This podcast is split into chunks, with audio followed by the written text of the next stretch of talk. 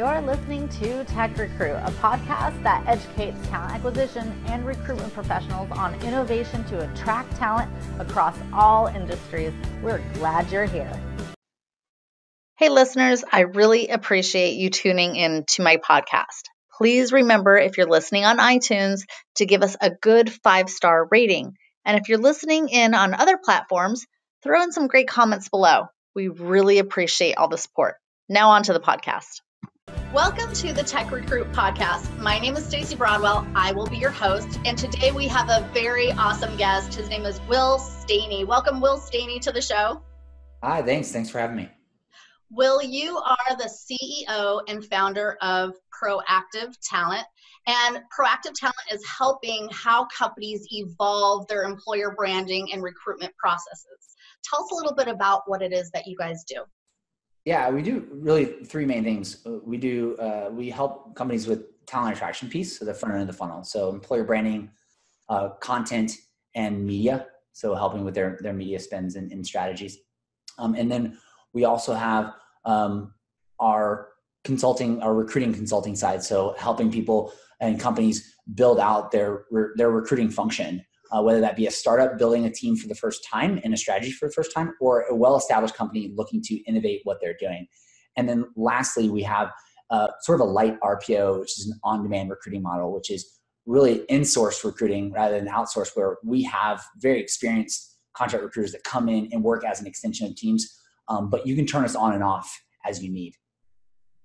That is a very robust um, company. You offer so many different services where I see a lot of companies that are segmented into one uh, different uh, profile, whether it be in RPO or in just in recruiting or in just doing the media portion.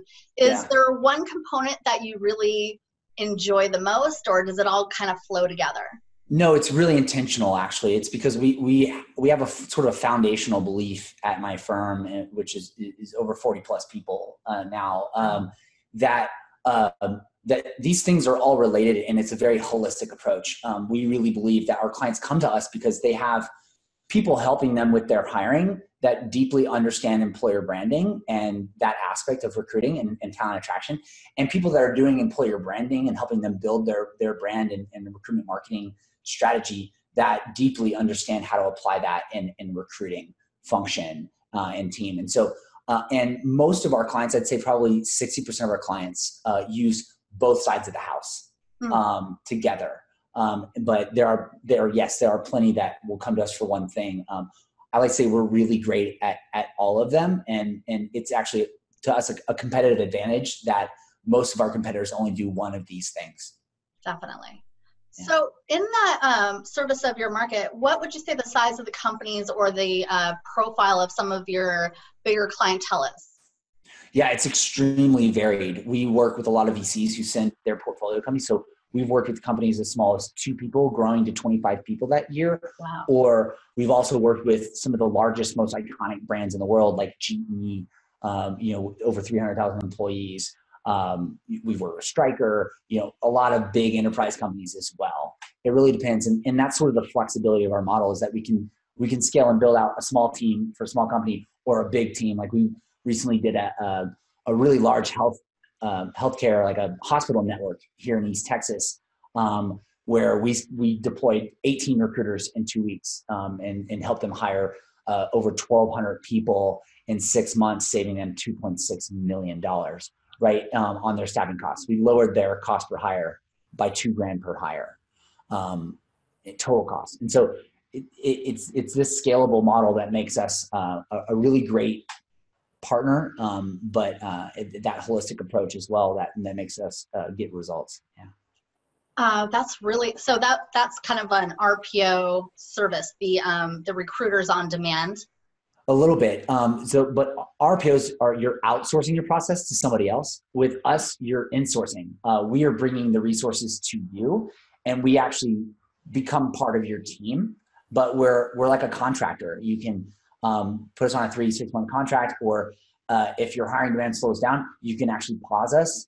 Um, I'll put those resources on another project, um, and, and, and then uh, you can turn us back on when you need. It's it's a very flexible model, and and it's more natural to how recruiting actually happens at fast growing companies, um, recruiting it, it, goes up and down. You hit a big round of funding or a big quarter, your hiring goes up, and then you hit a bad quarter, your hiring stops. A lot of companies right now, what they have to do is they have to fire their recruiters. Um, it, a lot of people say in our industry, right? Um, you know, the first one to get cut is is, is HR and recruiting because it's a cost center, and and too many companies think of it that way. Um, and our our goal is that companies maybe before you take the expense of hiring a full on team without really knowing what your long term hiring needs are going to be, hire somebody like us to come in and fill that gap and figure it out. And then we actually hire your full time team that you need long term. And then our job is actually to get out of the way. Um, it's actually to work our, ourselves out of a job because I don't like seeing my friends get laid off. I don't like companies bloating up the staff that they need and then having to let them go later. And, and, and I know as a former TA leader, how fast your hiring demand goes up or down. Uh, and, and, and to be flexible in, in how fast business moves this world in, in this world that we live in now, um, you need a partner like that. Oh, absolutely. And I think that the so your recruiters then are they salaried professionals? Yeah, a lot of our team is, um, but a lot of uh, a lot of our, our recruiters aren't. These folks are like they're free agents. They're freelance professional remote recruiters and sourcers. Uh, on average, our recruiters on average have 10 years of experience. We have many that have 20 or more. And then we also provide them with regular training. Um, so we're always upskilling them um, as they, even ones that aren't even on an engagement, they're still in our tribe. Um, and maybe they're taking a contract on their own somewhere else, but they're still in our tribe and getting trained from us. It's just a part of being a part of our tribe and our in our community. Um, and then when we have projects that match them, we activate them. Um, now there are some in that that you know they're just so good and they're on engagements with us all the time that we actually we know when they're coming off engagements and then we're we're getting new projects for as soon as they get off they're on it so it gives some stability to these freelancers in their work it allows them to be entrepreneurial and have flexibility in their work but have sort of the great things about being a part of a company and a culture um, and a consistency of work that you typically would get with a full-time role but you don't have to have a boss which is awesome I, I find and, and I, I find this so incredible that you're able to offer this on-demand service for recruitment professionals. And I've worked with a Fortune 500 agency. That's actually how I got started in, in recruitment. And I remember we had salaried professionals uh, within the network and we would send them out on contract opportunities. And in between those contracts if we didn't have something they were considered benched um, but they're on salary. So oftentimes we would have um, you know a software engineer who was sitting next to us looking at resumes and, and doing sourcing. So that ability to find that salary professional the next opportunity. But I, I see that distinction where you're you're offering not just the salary but also the contract contracted recruiter who's who's mm. in their own regard running their own desk and has their own clientele. And yeah yeah they can bring their own client in here and then we we actually give them 10% of the profit back to them because that's revenue we didn't have to spend to acquire that client. And so they okay. earn more income whether they do the work that way as well. And so that's just part of our model right? Um, and then i think also you got to think of the reality of what today's business world is. Um, a, a large percentage of the working population do not want full-time employment. Um, we have healthcare marketplace. People can buy private insurance. They don't need an employer for these benefits that typically what you would need from in, in full-time employment for. And the market's good enough right now that the thing is, is you've got we don't take anybody in unless we know we have three to six months or, or probably about six months worth of work for them, and then that gives us enough time to get them work even when they're done with that work. Um, but um, you don't even have that kind of job security in a full time job as a recruiter anymore, right? Um, like you, you can be a full time recruiter and be great and work at a company and get laid off after six months if hiring slows down, right? You don't have any guarantees anywhere anymore. Companies get acquired, they get bought up, and then they got to let people go all the time. And so except at the same time you also have a boss and you're, you're sort of stifled in where you can go. And maybe you get a 3% on average uh, uh, increase in your pay each year. When you're a consultant when you're a freelancer when, when you're uh, a free agent you demand your price and what your time is worth and you're you you're you're accountable to results for that pay too. And so it, it incentivizes so many much better behaviors um, that it, it's become a very powerful model. Uh, and it's where I think a lot of the world is, is heading. There's always going to be need for full time in house recruiters. You need that. There's also always going to be time that you need, you know, a contingent search firm to work on that niche position to come in and you're going to pay a fee on, right? Sure. That's fine. But but if if you're going through periods of growth and surge, um, those are never sustained, right? Those are always bumps, right? And then you know we have economy goes down or your hiring slows. Uh, you don't need that full time staff. You know, it's it's a, a lot of times in recruiting, companies are making long term decisions for short term problems. Yeah. Um, and and what we are is a short term solution that helps you build a long term uh, strategy. So, for the recruiters who are listening in in our um, audience, I'm, I'm curious because I feel like there is a discrepancy on what's posted online or in those salary calculators. And, and I was going to Mhm. ask you, what do you see as salary pay grades appropriately for sourcers, recruiters, senior level, um, you know, top to bottom? Oh gosh, that that I mean, I'm not a comp strategist. There's people that charge 250 an hour just to answer that kind of question, um, and I I don't I don't uh, I'm not I, I do hire a lot of freelance recruiters, but even that kind of uh, of market rate is very different than maybe like an in-house recruiter. So I I wouldn't really know how to answer that specifically. Um, I mean, I think whatever they feel is is what they're they're worth to be paid um, based on their experience and what a company is willing to pay them to do it. that is that was a very appropriate answer to that. So I want to ask you. I'll pivot a little bit. Um, how did you find yourself in in recruitment? What is Will Staney's background? Yeah, I I've always been a little entrepreneurial. Um, uh, my, I never actually made a salary or had a salary job until I went into in-house recruiting. Um, prior uh, prior to, to, to getting into this industry, I I had a, about a decade in sales, and my my education background was in mass communications and advertising, um, and uh, I was actually in, in mortgage banking um, when I made the transition into recruiting. It was during the recession. I was laid off probably about five times in a single year, uh, and uh, and then one of my client, and then I, I started to build my my business back up by teaching real estate agents how to use social media, which was just becoming a thing then, um, to get first time home buyers and folks like that. Um, it, you know, and, and, and get those kind of clients. And in turn, I would say, hey, uh, I'll teach you how to get new home buyers, and and uh, and you let me do the mortgage. Uh, and, that's how I rebuilt that business. But then one of my clients was a recruiter, and they were in the same building as me, and uh, they asked me like, "Hey, can you show us that stuff that you've been teaching real estate agents with social media? Like, can you teach us do like a social media class with us?" And I went in there and did it, and they were like, "Whoa, we got to introduce you to somebody." And so I got introduced by one of those recruiters to the head of global uh, sourcing at VMware, and this was during that really huge period of growth where they're hiring like four thousand people a year. Mm-hmm. And um, I went into this interview for an entry level sourcing job. It would have been a big step back for me, um, and I pitched a different job.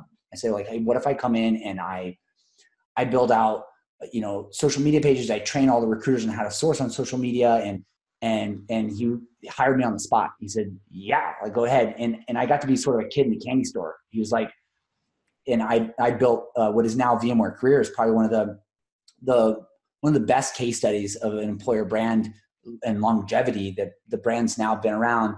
I think this is its 10 year anniversary this year as an employer brand. And that was my first baby that I built and it's won tons of awards. Uh, the, the, the person that I hired out of college on my team now is the head of all that employer branding there. She's been there the entire time and they're doing awesome stuff. Um, and so after that, I went over to Success Factors and there I got to kind of play a little bit in product development. So now, you know, SuccessFactors had bought Jobs to Web, which was a technology I used to to measure the effectiveness of my recruitment marketing and employer brand. And I got to be there and influence that product, um, as well as build the program over at SAP. So SAP acquired SuccessFactors, and then I was actually one of the first on the recruiting team to go over to the SAP side and help them one uh, redo their entire global recruitment process, um, and then two uh, revamp and and relaunch their employer brand as Life at SAP, and that was my my second big baby. And as Life at SAP is, is still there. A lot of the team members I work with are still there doing amazing work, and they've won probably over 200 international awards for employer branding and recruitment marketing. Um, after that, I went into TA leadership. I was uh, the very first TA leader um, at Glassdoor, uh, where I helped uh, build out that program and team. Um, shortly after that, I, I, I, went over to Twilio during their rapid pre-IPO growth and building out their function as their first TA leader. Um, and, and, and after that, I decided, you know what, I, I've been going to these companies and either building machines from the ground up or, or, or innovating old sort of recruiting models. And, and as soon as the machine sort of maintains itself, I get bored and move on to the next machine. And I decide I'm just going to build a company where I just do this for a living, where I just go into companies and help them build modern approaches to to hiring, and that's what I've been doing. Um, and now this is the longest job I've ever had, uh, which is uh, doing uh, proactive talent. And then I, I also have a, a, company that I partner with Bryan Chaney, who's the head of employer brand at Indeed, called Talent Brand Alliance, and that's a community for people in this growing field of talent branding, you know, employer branding, recruitment marketing, uh, and helping advance that that industry and that profession. Wow, that's a that is um, a phenomenal career path and i can see too like the opportunities that you, you undertook in helping these companies uh, solve these pain points and being able to attract talent and build out that social media component especially when the social media was really new and that ability to, to yeah now that's just a small yeah. part of it right social is just one of a multitude of channels to to engage with people um, you know, in, in the recruiting process. But it, it really did start there because I think nobody really understood social. And so they had us millennials come in and, and, and deploy that type of stuff into recruiting. Um, and I think what I was able to, I was very fortunate to go into organizations that made me a part of the, the TA team, actually gave me recs to work on, let me really deeply understand recruiting. And then I was able to, to, to be sort of a desired talent in the space because I, I had this marketing employer brand background, but I also really understood strategic recruiting and how to build recruiting programs as well. It's, it's interesting kind of on that that social media front because I, I recall back to when I first started in recruiting and I think it was in 2007 2008 and um, i was on linkedin and mm-hmm. i was wor- working for a, a, fortune 500 staffing agency and they were very fearful of their employees being on a social network. And it took a lot of um, education, and I was doing brown bags on the usefulness of it. So it's really interesting how far the industry has come from overcoming the fear to like, okay, how do we harness this and, and really kind of um, drive our talent attraction through this channel? Oh yeah, I remember one of the first things I got slapped on the wrist at at VMware was they they do the at the time I don't know if they do them anymore, but they used to do these Friday beer bashes at all their offices globally. They bring out some kegs and people can have a, a, drink on a Friday and get to know their their their colleagues a little bit better. Um, and I posted photos of that on social, and they and people in HR were like, "No, no, no, you can't. What is this guy doing? He can't be sharing." I said, "Is it true to what it's like to work here?" And they're like, "Well, well, yeah." but we don't really want to advertising. What aren't you trying to hire engineers? Why would you not want to highlight the fact that you give them free beer on Fridays? And then they kind of came around and it was like this change of pace. And then, you know, working with with companies and, and, and learning from my peers in, in the finance industry, which I come back, which is highly compliance driven, right? And risk yeah. averse. It was really big in that sector. But even them you're seeing now start to really loosen up and realize like, man, if we're gonna survive, we gotta embrace the social thing you know yeah that is that is really uh, interesting and there are still companies who are um, have to adhere to those to those compliance issues you know? So i'm hosting a cto roundtable at a brewery of all places in um, mm-hmm. in a couple weeks and it's for software engineers and developers to meet heads of te- or um, uh, chief technology officers and their social media professionals because it's aerospace the social media professionals who are coming can't take pictures and posting pictures of people drinking. Yeah. But yeah. i have other companies in los angeles who uh, you know they will bring you in and show you their liquor cabinet inside their office you know and be like oh yeah on, on our meetings you know if you need to take a shot go right ahead yeah, I mean, so. it's it's so different with every company and, and every industry in a, in, in, a, in a bit of ways. I think I think what's important for companies to do though is just to decide what is your situation and not take not take the approach of you this is what you can't do with new media right but more of like hey this is how we use social media and here are a few like rules of like if you do this it for our industry it creates problems right? Um, and so take it from more of a, an empowerment and an education standpoint hmm. i think a lot of things that companies did wrong at first at the admin of social was was be afraid of it and just say no and just block people from it. But that i mean that's like taking away their cell phones when they walk in the door of the office now right? It, it just it doesn't work. Interesting. Yeah that is that is kind of a really good analogy. So i'm, I'm curious because so what would be a and maybe there's not a typical it's like you said there's there's so many different uh, ways that companies have to deal with compliance issues or that they are looking to grow or maybe what their goals are but maybe what are some of the catalysts that you've seen uh, for companies in beginning that branding program?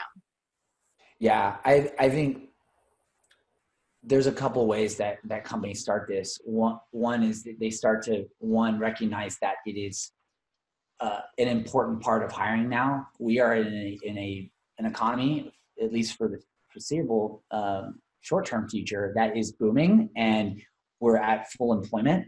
Um, and this is really a, a, across most of the modern world right now. And uh, you you have to set yourself apart. This is not a market where people are happy to be employed. You have to show why you're different. And also, companies are competing with other companies outside their even even their own industry more, right? Like every company is a tech company now, right? Every eh, you know, and and and so you have different competitors in the space. So I think the first step for any company to realize that or to start building an employer brand is to realize that it's important and something that you have to put budget and time and resources towards. Um, the, the next step would be to figure out eh, are we going to build those resources internally or do we hire in an expert, someone outside of our bubble that can look at us and in an unfiltered way as sort of a third party expert to help us audit and understand where we currently are and what we can do to improve. Um, some companies end up doing this themselves. They hire someone and, and they actually build a role for EB, and I, I, love that. It's a slower way of doing it um, because that person then has to learn that industry and that job and um, and scale it over time. And I, I was that person, so I know it's possible. But you know, it took me a year, two years to build the brand at VMware. It took me year, two years to build it at, at, at SAP a good consultant that can come in and, and has done it before, uh, you know, is three, six months, right? Um, to really build that, that program. Um, so, I mean, that's first, I think is just looking and saying, is there buy-in at the organization and do we, are we actually going to invest in, in building this for our, our, our hiring efforts? one of the, and I, don't want to name any names, but maybe I'll make an intro later. Um, one of the largest employers in Orange County, um, they were at my conference, um, uh, OC Tech Recruit um, in 2018.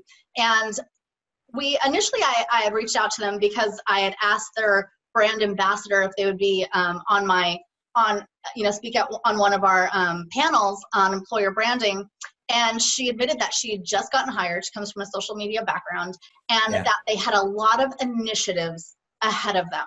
And as she was going down the line of all the things that she was going to do, and she was trying to figure out, we just started laughing. We said, you know what, you're going to have some great stories at the end of this year. And she said, Yeah, but admittedly, I could use some help. So if you have anybody you'd want to introduce to me, um, and it's interesting because you have so many of those different stories, and this is the largest employer of that region. Um, so that's and that's really and, interesting. And I would say taking someone social media and then letting them go in and and and explore employer branding and a function was really great a, a few years ago. Uh, today, uh, employer branding is just so much more than just you know, social savvy. Um, it is it is as complex and integrated of a practice as your, your consumer marketing, and it has the opportunity of having just as much ROI as well. Um, because when when you do a really good job of employer branding, you you, you shorten the cycle of, of, of hiring and you increase the quality of, of candidates. So you hire faster and cheaper. Um, also, the the growing cost of, of the old model of hiring, so the post and pray model, of job posting and waiting for good talent to come to you is exorbitantly expensive now. Um, just a posting on on a place like LinkedIn or Indeed can be upwards of five hundred dollars for a thirty day posting, right? And so doing that that that way and then waiting for the right com- talent to come uh, is, is very very expensive. But if you make that upfront investment to build a strong employer brand to where your company becomes a magnet for the right kind of talent for you, it, it, it pays for itself over and over again for years to come.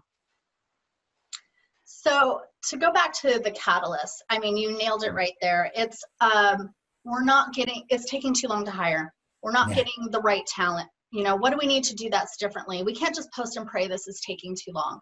Um, and and yeah hiring somebody who's got that social media background and kind of like getting them there to like drive some engagement that's I think it's great, but but hire someone like me to come in and and, and, grow, and grow that person, and then I'll get out of the way, and they'll be off to the races, right? But um, it, it's sort of like you know earlier I was saying when when how they hire recruiters, it's they're they're hiring a big internal recruiting team, um, which is a long term solution to a short term problem um, when it when it comes to employer branding and investment in that that's where they're trying to, to do short-term solutions to a long-term problem. Um, and because companies typically think oh well we need to hire people right now. Um, let's just um, buy some linkedin buy some indeed. Um, you know let's hire an early talent to come in and, and build our employer brand. Um, but it takes a long time. And the longer you wait as a company to start investing in building your employer brand the longer it will take you to finally have an engine that attracts talent repeatedly. And in, in a year or so, then you're going to be closing, uh, you're going to be closing recs in 20 days instead of 45. But to expect that you're going to all of a sudden build a brand that's going to show you amazing results in, in, in, in a very, very short amount of time is, uh, is, is a bit kidding yourself. It doesn't work that way quite. You can get some really quick success by making minor tweaks or initiate doing an initiative or a campaign. We do that for companies all the time. Like that UTH case that I was telling you, they saved 2.6 million. Well, we were doing the media and brand behind that recruiting effort. So there, there are ways to get quick, immediate ROI and results. But I think when you're thinking as a company, like, what should we do to build our employer brand? Um, I think you you need to prepare yourself that this is this is a journey. This is a long term strategy that you're building for the future success of your organization. It's not a band aid. There, you know, there's no lipstick on a pig solution for it. You know, um, I I came into a um, met with another client, um, and they had a really interesting um, situation. Maybe you've seen this as far as like catalysts go, but uh, they were dealing with a bit of a reputation problem. They had just laid off a whole bunch of people the year before. Um, they felt that um, software engineers they speak with one another. It's a it's a it's a community where oh you don't want to go there because of all the reviews on Glassdoor. How yeah. do you help a company in such a situation? And and and before this they were they were doing fantastic got a, an amazing brand. I've always heard about them but then suddenly you know they well, went through a round of layoffs bad yeah. reputation. Well yeah i mean i think the first step is there is are they really a shitty place to work or not? Um, that that answers whether i can help a company or not. I, i'm honestly the first thing we do with employer brand engagement or we're looking at their glassdoor is we actually talk to their employees to validate if what they're saying who they are as a company is actually true to the experience of working at their company. And there's been times where I go in to start an employer brand engagement with a company, and after the audit phase, I actually pause it and I say, I'm sorry, we can't actually activate employer brand for you right now until you fix these glaring HR issues because we don't go out and tell the marketplace that you're a great employer if you are in fact not a great employer. Um, you can't lie uh, to candidates because here's the thing that's going to happen. You're going to hire those people offering them the roses in the, in the world and sparkly unicorns um, and then they're going to come in and realize uh, it is not that and they're going to leave. And that's going to cost you a heck of a lot more than just not hiring for that position overall. Um, so um, what we do is we then give them the data and we even have great hr consultants that will come in and help build culture and things like that um, to fix those issues in a transparent mm-hmm. way. And then we've come back into those clients after that. And then we say, now you have a really great underdog story. You have a story to tell, like, hey, we had this bad layoff. We had a really bad middle management layer for a while, but we fixed it. And this is our brand now, and this is our story. And then when you authentically go out there and tell that, people go, hey, there's a company that's acting like a human being, that they're not perfect, but they worked on it and they got better. That's the kind of. Now you actually have a brand that is even more powerful than if you've just been a, a, great company to begin with. Uh, you know, like it, it, you know, you have a, a, you have the ability that you you're so transparent and so honest that you actually um, you actually show that you're not perfect. And everybody who's ever worked at any possible company ever in their life knows that there is no perfect company. Google, so that, Facebook, Google, Facebook, those great, amazing employers that everyone talks about. Guess what their average tenure is for an employee? You know, right? No. It's 12 months. Really? They were just such an, a wonderful, amazing place to work. Why is the average employee only there a year? Right? The average tenure across the US for any job is like 3.8 now years, right? It used to be back in the day like oh, sure. seven, 10 years, right? It's shortening, right? Um, and so even so, even they have a hard time hiring. Even they invest in their employer brands a lot, right? Um, and so, yeah, I, I think I think that's is really something to, to to to think about. You know, as so far as I, I, you, I feel like you were talking about like being the company almost being vulnerable, being human, right? Yeah. Um, and um, we're in the age of transparency now, and that's that's another thing that social media has affected, right? That you can't hide anymore. Look, we got the Me Too movement going. The way our politics have changed because of social media, the way business has changed with social media. You actually can't afford not to be transparent, and you also can't afford not to treat your employees well now. It's like not even a possibility. You you can't hide. So two two questions, like yeah. the pro and the con. What. What are some of the the worst um, things that you've seen um, that made a company suck? and what are some of the best benefits maybe that they you've seen companies offer in contrast?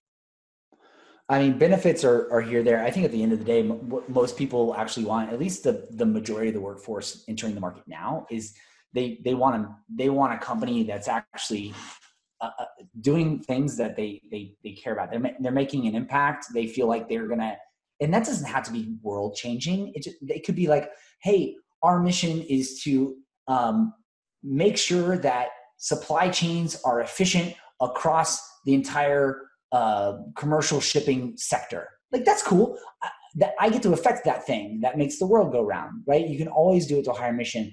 Um, benefits and perks that they can offer. Um, I mean, it's it's it's really um, it's apples and oranges. Every company has benefits at some point. I think it's it's, it's that's a personal decision of what they need and, and how you can entice certain people.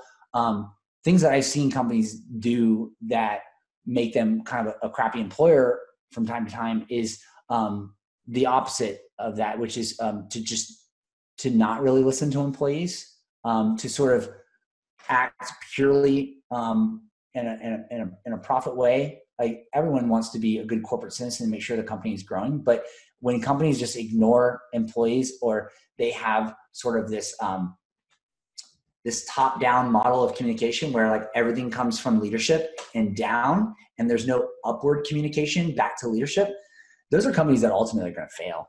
Like like literally. Like because because people aren't people have a lot of options now. And if they don't feel like they're being heard or they can affect change, or if they have control over their career, they will go somewhere that they can.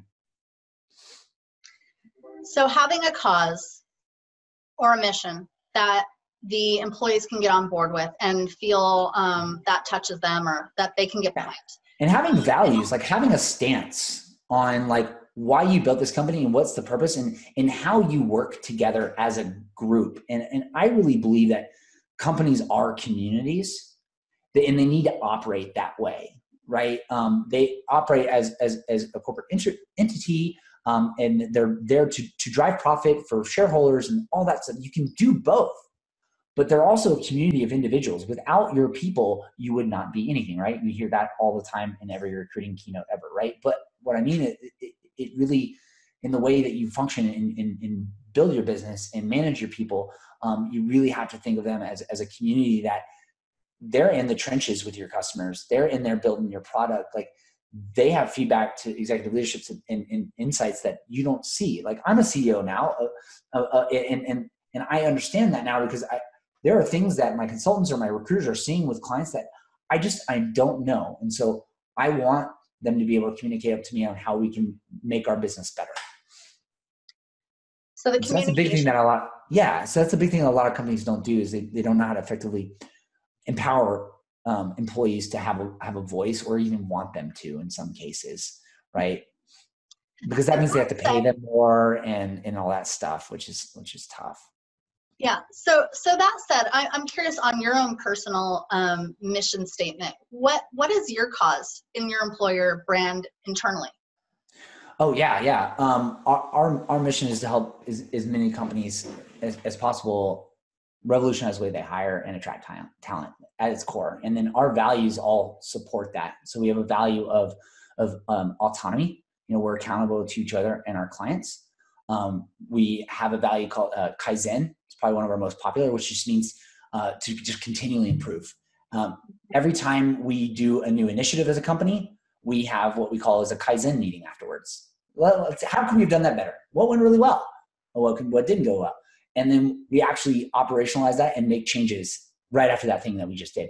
We do the same thing with client engagements. We kick off client engagement, we do the engagement. Once that engagement's over, our sales, ops, marketing, and consulting team all get together and they go for 30 minutes an hour and go, is our Kaizen meeting.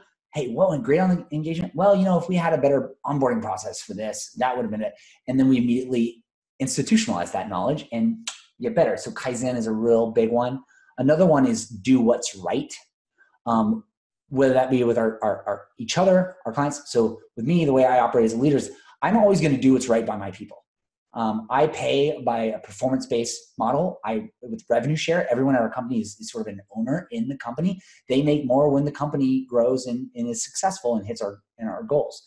Um, and so um, I'm always going to do what's right. With that, there's always ambiguity in certain things too, because it's sort of undefined structure. It's not like a salary and, and, just benefits structure. So um, I'm it, there's going to be gray areas, and at that point, it, it's it's it's my employees trust me, and I trust them, and we are always going to be able to work it out and do whatever is right. And the same thing with our customers. There's a lot of ambiguity with what happens in recruiting. It's a people, human centric business. It's inherently imperfect, but we're always going to do what's right. Mm-hmm. I, I, think that is so um, interesting. And you see that so often in, in recruitment that you have that performance based model within um, your profit sharing or versus like the salary, you either get commission or you get like a little bit of both. And um, oftentimes it's difficult to retain um, your employees in that regard because either they might find something different or there's the performance isn't there. Um, well, there's a certain type of person and, and, and, and that does well in this environment, right? Um, and and I've I've had people come in here that um, aren't meant for that. So the folks at Proactive Talent typically are very entrepreneurial themselves. Um, they actually like performance-based pay because they're not being capped on what their earning potential is and what they can make. When you are, are a full-time employee at a company, like I said before, you're on a salary. You're capped at what the company is willing to pay you, even if you bring in $2 million for that company that year through your own individual efforts, you're still just going to make that 90K a year. You know, maybe you get a little performance bonus from it, but if you're adding transformative value to the company, shouldn't you get a little bigger piece of that pie? The average employee at Google produces a million in revenue a year for them. Sure. On average, right? The average employee at Google makes 200K though. So that's, they're, they're compensated pretty well. Um, and so um, it, it's just a different model. Uh, we've had people come in here that they they didn't like the continual change. They want something that's a little bit more, you know, um, consistent and stable. Um, I've helped those people find full time roles at one of our clients or full time roles um, elsewhere because I ultimately I just want people doing things they enjoy and making the kind of money they want to make. Um, but I'll tell you the consultants that have been with us the longest and the ones that are successful, um, they're making more money than they ever did in an, in an in-house role um, and and they have the the work life balance and integration that they really want to have and they have families and they and they they want to be able to you know take a month off during the year. Well that's cool. They can do that mm-hmm. right? Um, so it's it's just a different lifestyle i think. How do you find somebody who's entrepreneurial minded? Regard i mean other than them having their own you know thing going on like you and i.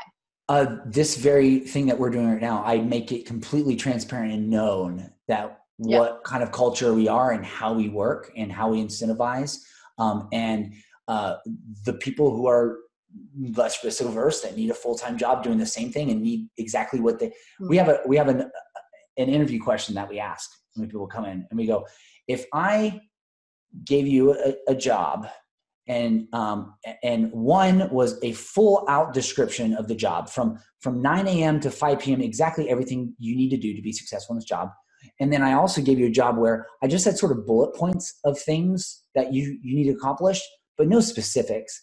Or if i gave you a blank piece of paper which of these jobs are the most exciting for you? Yeah. The, the, i would pick the one that had like the initiatives that needed to be done. And yeah, allow me to get them done in my own own way. Yeah but, and you're and you're an entrepreneur right? Yeah yeah, so that's that's the answer that we typically look for. Oh, okay. yeah, it actually, and in some roles, we actually want someone that they're really they're actually excited about a blank sheet of paper and they get to really build their role from the ground up. We have plenty of people like that here, um, and, and I think what's kind of great about our model too is we've had people come in as like a, a contract recruiter who have grown and built a consulting business within our function and are making way more money and and and, and having the kind of career they want. They're able to move upward in their career and their earning potential so much faster than they ever would ever would in a full-time role because we have that flexibility. Because I'm constantly saying, hey, are you enjoying what you're doing? If you're not, let's get you into something else. Right? Because that's the most important thing is not just are you doing a great job? I know when people are doing things that get them jazzed. They're doing a good job. And so I my metric for employees and growth is are you having fun doing what you're doing? Are you enjoying it? Are you passionate about what you're doing? And if not, let's move it. Let's let's let's adjust because we're flexible that way. Hmm. That's interesting because um, when you're dealing with entrepreneurs, sometimes it can be difficult to sit down with them and say, okay, we talked about these initiatives that you're going to do and, and these um, expectations that we had, and mm-hmm. um, this is kind of where we're at. And sometimes you need to help move the needle with them a little bit, and that yes. can be a delicate situation or a conversation. How do you approach those? I think, yeah, I mean, that's it's just transparent communication. Like I, I, I don't think there's anyone at at my company that would that would feel uncomfortable coming to me with uh, a feedback or like hey i think this is unfair or hey this thing i'm not really a big fan of. And i i listen and i process that information and i and i do what's right. And that's why we have these values. How we tackle any of these type of of, of things. So um, that doesn't scare me and it, it hasn't been a problem uh, for us uh, at least in our current structure early on before we had things kind of figured out. This is a new model. Mm-hmm. Um, we've had people go in and out. We were, we were trying. It's like an awkward teenager, uh, but now I think we really articulate well and know wh- who is successful here and how they're successful. So, in in in addition to um, proactive talent, you have the alliance, um, mm-hmm. and that looks like you've been doing that now for a couple years. How yeah. how did that come about? Um, it started as a Facebook group I had for some people that won the the Glassdoor Talent Warrior Award the very first year in 2013. Mm-hmm. Um, and uh, it was like a dozen of us, and there wasn't a lot of people in the industry that just had full time roles building doing employer branding at a company, right? As practitioners, um, yeah. but that started to change as these sort of influencers in the space. I hate that word, but like these people, these pioneers, I, I like to call them pioneers. Like they're the first ones in doing this stuff, right? Uh, that that group started to grow, and then me and Bryan, we've been good friends. We're both here in Austin, been in the space. We were sitting over a pint, and we are like, "Where do we go to learn?" about this thing like this is employer branding so new and there aren't standards there aren't you know case studies like where do we go? And, and it, where can practitioners come and learn from each other? And we were like holy crap there isn't a place. Let's make it. Um, and so um, we've been talking about it for years. And then finally in, in, in 2016 um, 2017 we, we actually made it a, in a formal community. And then from that came the in real life events with Talent Brand Summit. And now we have over 600 heads of employer branding and heads of talent acquisition from some of the most iconic brands uh, in the world. And we do an event here in Austin and in London uh, with a bunch of local local charters and places like uh, Atlanta and and Austin and soon um, uh, San Francisco and Boston. And uh, it, it's just been this organic, great thing. We have a board of of uh, of, of really seven amazing people in this space with a lot of experience.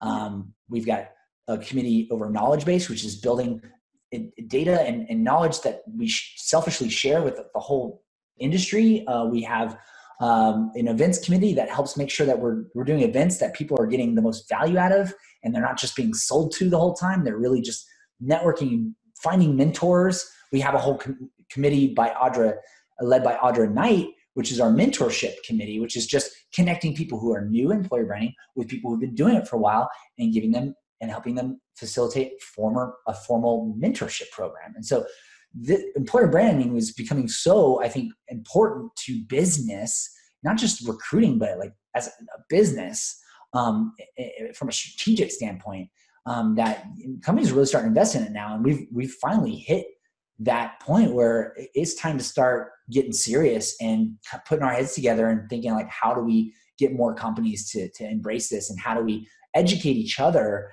and, and up level our industry as a whole in the process when you're approaching a company with um, who who has the idea that they want to build out these programs um, mm-hmm. and you you mentioned a little bit you alluded to that one of the first processes or steps that you take is um, interviewing or talking to their employees and determining um, you know what keeps them there what it is that what they like and and the that sort of process mm-hmm.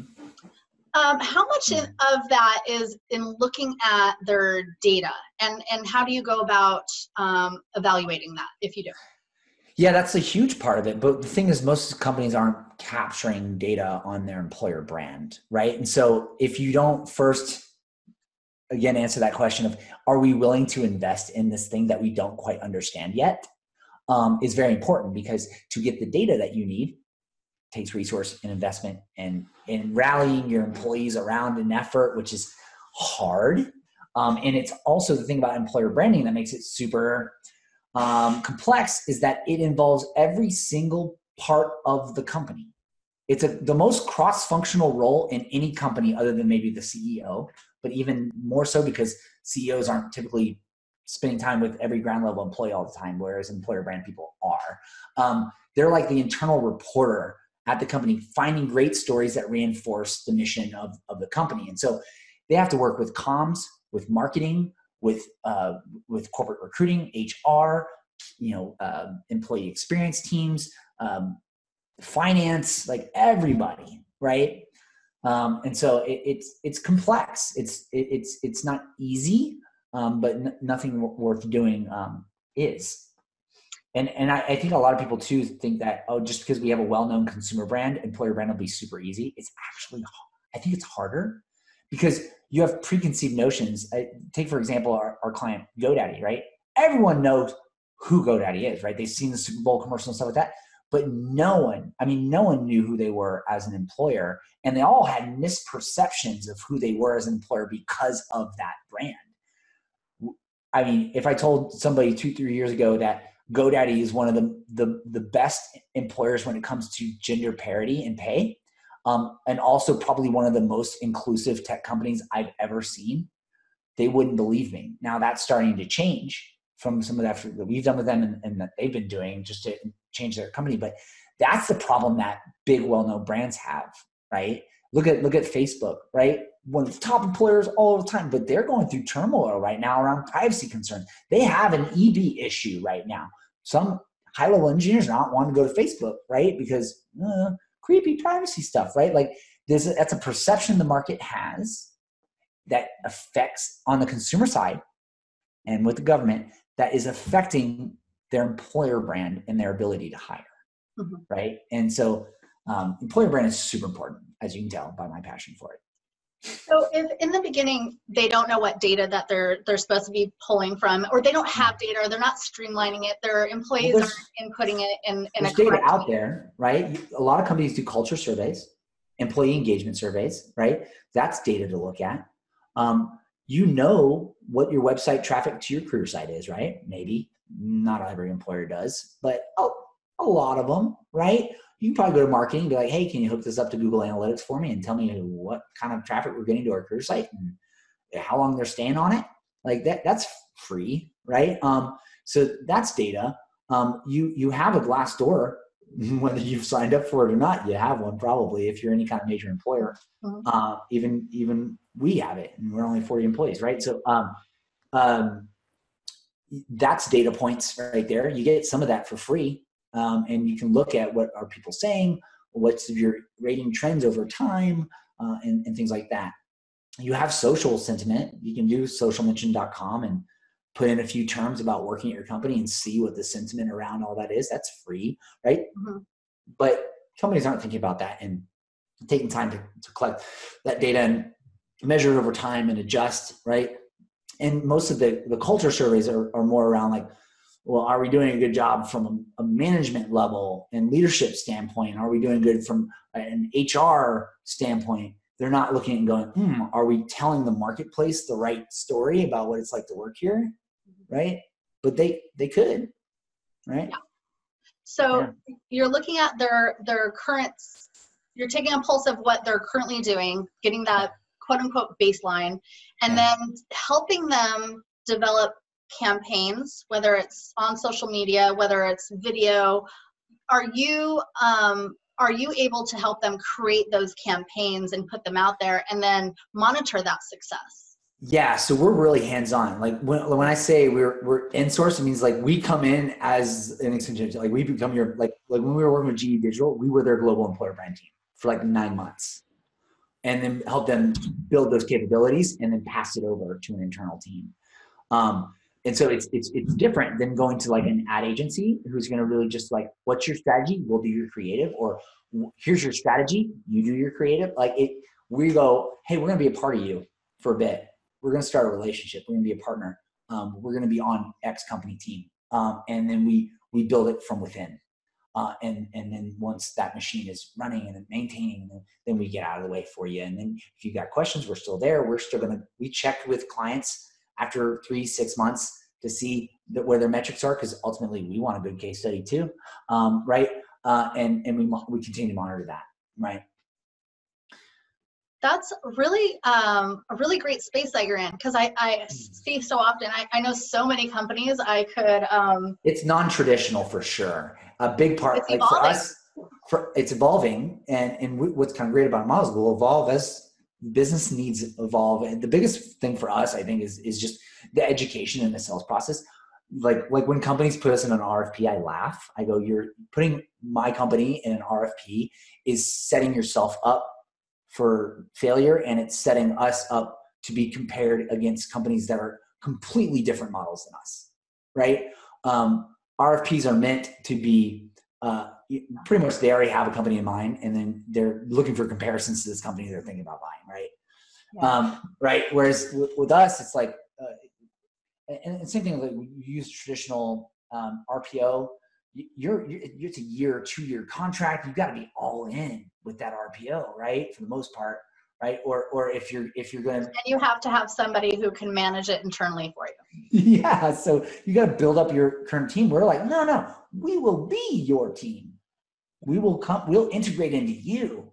We're chameleons. And that's another thing that we look for when we're hiring consultants and other folks at Proactive Talent is, do you like change? Like i am inherently a person that i thrive on change. Not everybody is like that.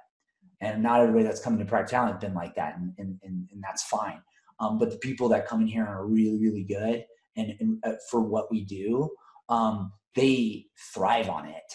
Um, both affecting change, but then like going from, I mean, we've done everything from some of the largest food manufacturing companies. Like, like we work with the company that puts the potatoes on your dinner every night. Like that, we uh, worked with Motel Six, um, you know, with a large hospitality network, hospitals, big high tech industries, fintech, across the board. And and these consultants they like that it's like, oh, I get to learn about more a little bit more about fintech now and what and how what I do applies into that industry. And then oh, now I get to go into food service industry and see what that does. And uh, it's pretty amazing what's different about these industries, but even more what's amazing what's so similar to the problems that they have at a program level um, with with recruiting and, and how we're able to solve them.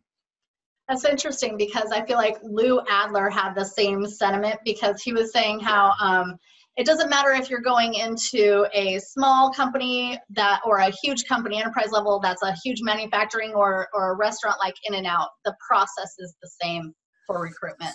Yeah somewhat. Yeah i mean the the yeah i mean the high level processes they go through the, the the stages of the candidate life cycle is the same but now you have to tack on employer branding right? The talent attraction piece right? It you know the trigger awareness you know, um, and then the call to action to apply. Uh, you you have to really think about that full process. But every company has it. Every it, the, the the thing is is that the recruit the the candidates' expectation are now becoming more in line with their ex their consumer expectations mm-hmm. because it's all being done online. So whether I'm applying for a job, I'm ordering a pizza, I have relatively the same expectations of how that process should go using my phone or my computer right? You, you know, and so, eh, but the problem is, is companies make it really easy to spend money at them, and they make it really hard to express interest in being employed by them. Mm-hmm. Um, and it's not intentional. It's just their focus is on driving revenue and not so much on. They're not thinking long term. You're going to drive revenue if you attract really great people that are going to be focused on driving revenue for you. Um, but if you drive a marketing campaign or update your website or may make make it that much faster on Amazon to do one click purchase, that's revenue faster. But if you really focus on hiring really great people and doing all that stuff, um, over time, it, it, your revenue grows much faster. I think even Glassdoor did a big study on, on these companies that were highly rated uh, culture on, on Glassdoor, um, how much more profitable they are in the F500 and also more diverse companies are more profitable overall. Yet you still see companies focusing on short term solutions, which is a much long term strategic initiative. Do you think that is because I feel like historically, a lot of um, in recruiters, even in our communication, like you talked about building that alliance, um, you know, and when I launched um, LAX Tech Recruit, previous to that, I felt like there was a, uh, recruiters in general were siloed. They didn't want to share their ideas. They didn't want to share their knowledge. They didn't want to, you know, mm-hmm. they felt like other recruiters were competition. They didn't linked in with each other. So putting each other in this community and sharing these these ideas, everybody's just been so thankful to do that. And it's really changing. Yeah, yeah. The evolution in um, putting budget into HR, recognizing that need to be creative and evolve in the way that we attract talent. I feel like that's really where we're at today. Would you agree? Yeah, it's starting. I wouldn't say it's like there yet, but it is so much further than when I started this 10 years ago. I'll tell you that right now. It's like it's so much further along. Hmm. Um, but there's still a lot of I still see complaints of recruiters like, oh, I wish our company would invest in building our employer brand and make my job so much easier. Anytime I reach out to people, they don't know who we are, what we do, you know. Um, but it's it's hard. I think it's it's human nature to to be reactive and to not pause. But and that's why we. But when you're truly proactive, you're thinking ahead, right? And that, and that's why I call my company Proactive Talent because it, it's, it's about getting out of this reactive way and thinking more proactively and long term um, uh, uh, to, to build a really great program in, for the future. So that hence the name Proactive mm-hmm. Talent. That totally makes sense. Okay, great name by the way. So I have a mm-hmm. couple more questions for you before we wrap up. Um, you're going to be speaking at LAX Tech Recruit in July. Um, can you tell us a little bit about what you're going to touch upon?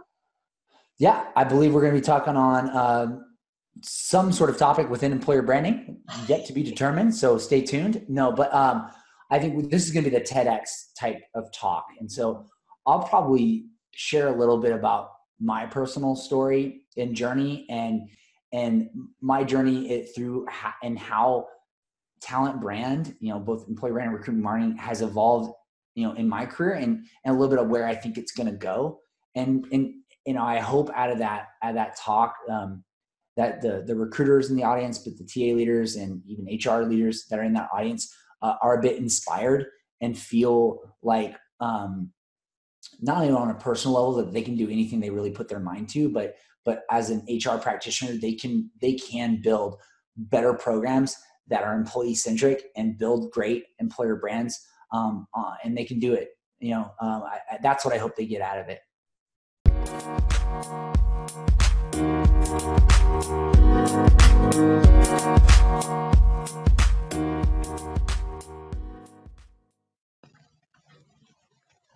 Hi, Tech Recruit listeners. Be sure to follow us on Twitter at Tech Recruit Conf, like us on Facebook, or join the Tech Recruit Conference group page where you can meet all of our speakers and attendees and learn about all the latest trends that are happening. If you want to stay up to date, or maybe you just want to know when the next event is, you can sign up for the weekly newsletter at techrecruit.io. That's www.techrecruit.io. See you there you do a conference as well. What's what's the name of your conference? Yeah, in two weeks we're gonna have our second uh, annual talent brand summit, which is the the in real life extension of our talent brand alliance community, uh, where it's a, it's an ex- experiential workshop. Um, so it's two and a half days of really intense um, building your employer brand program with other you know, EB leaders in the space. It's a vetted event and community. Like you have to be someone who is, owns the program at your company and is building it out as a practitioner or as a consultant um, for your client. Um, and, uh, and, and, and, we, but we also do a lot of, of team building exercises. So we're throwing axes, we're roasting s'mores, we're having really great dinners. The mm-hmm. food is amazing. So we have breakfast, lunch, and dinner are all chef prepared, amazing meals. It's in this great resort. Um, there are after parties and, and things that you can get to know people and really build. And, and if you see the video of the uh, attendees last year, like everyone came back after that summit and they're like, I have friends. Because the thing is, like most of these people that are building employee run programs, they're typically the only person in their company doing that. They have no one to commiserate with. And most of them too are managed by someone who doesn't understand what they do either. And so what they do is they come to Talent Brand Summit and they meet this tribe of people solving the same problems they're doing and they understand that their world is so much bigger and they develop friendships and now they leave that summit and when they hit that roadblock at, at work or they're stressed or they're frustrated on something they're trying to build out for recruiting they have a network of 500 people to reach out to about it and be like hey can someone help me? Oh yeah sure i just built a template for that and did that training here. Go ahead take it. And it's this open source sharing and what that does is it makes each one of us individually more valuable to each one of our organizations than we ever would have been before. Um, and and that happened that that that happens at Talent Brand Summit, but you can still get that experience just being in our community um, day to day. Um, mm-hmm. But when you when you come to a summit, you are really like immersing yourself in a world of a hundred other people like you um, who are all wanting to share and and also learn. So it's a big give and take. Um, but we did a great case study on, on a company um, named SAS. Um, their team came to the last Talent Brand Summit and they were so inspired after that summit and they leveraged their network afterwards. They deployed and built out a, an amazing employer brand activation um, this past six months. Um, that now they're going to come back to Talent Brand Summit and tell everybody what they did. And they did a case study and they were on our, our podcast. And, and it's really inspiring to know that, you know, through my consulting firm, I'm handholding companies through some of this transformation, but through what I'm doing with Bryan and our and our board at Talent Brand Alliance is doing it on a much bigger scale. I'm doing it like we're doing it like hundreds of companies at a time, helping each other, uh, which just makes you feel really good. Yeah, I'm really looking forward to your attendance um, here in Los Angeles. I think the the value it's going to add to the conference on the um, employer branding because because our conference is different. It's not focused in one area. It's focused yeah. on three different tracks from your C-suite to your manager to your practitioner, and like all the um, the the the needs and the challenges in between. But um, our big focus is going to be on people analytics and data and how you use data and to make those decisions um, throughout the processes. Yeah, um, I'll definitely be able to hit on some of those topics too when I talk about my my journey because that that's how I built these programs. Right when when I first doing this stuff, they didn't even have job codes in HR for the roles I wanted to build on my team. I had to use data and I had to fight for every dollar I got to build these programs internally. And then even as a consultant, I got to help my client make do that same fight, even just to get us to come in there. I have to help them develop what is an ROI of building employer brands, so, and then present it with them to their CEO so they understand what they're getting. So I'm really passionate around utilizing data to get and, and achieve the goals that you're wanting because I think anything you do should be backed up with data. That's so good, Will. All right, so two more questions.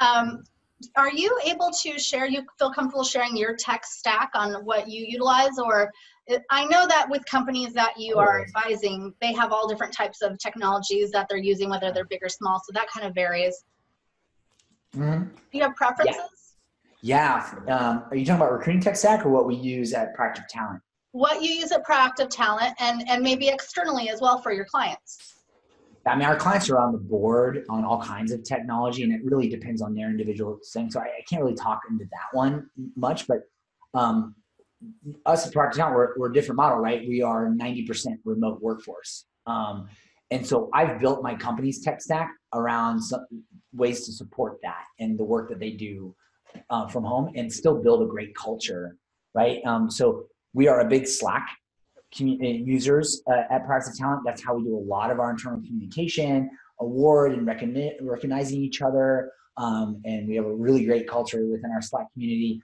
Um, we're on G Suite for email and collaboration and Drive, so we keep all our records in one place and it's easy to access information about our company and our clients.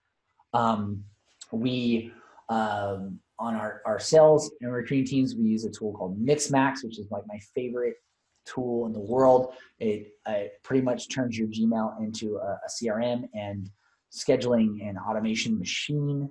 Um, it's great for recruiting and it actually integrates with Greenhouse too. So if you're a scrappy startup that doesn't have a CRM yet, or you want to build your CRM within your your your Gmail that integrates into your ATS, you got to check out um, Mixmax. It's awesome. Um, it's magic. Uh, and then um, uh, what else do we use? Oh, we use uh, teamwork projects.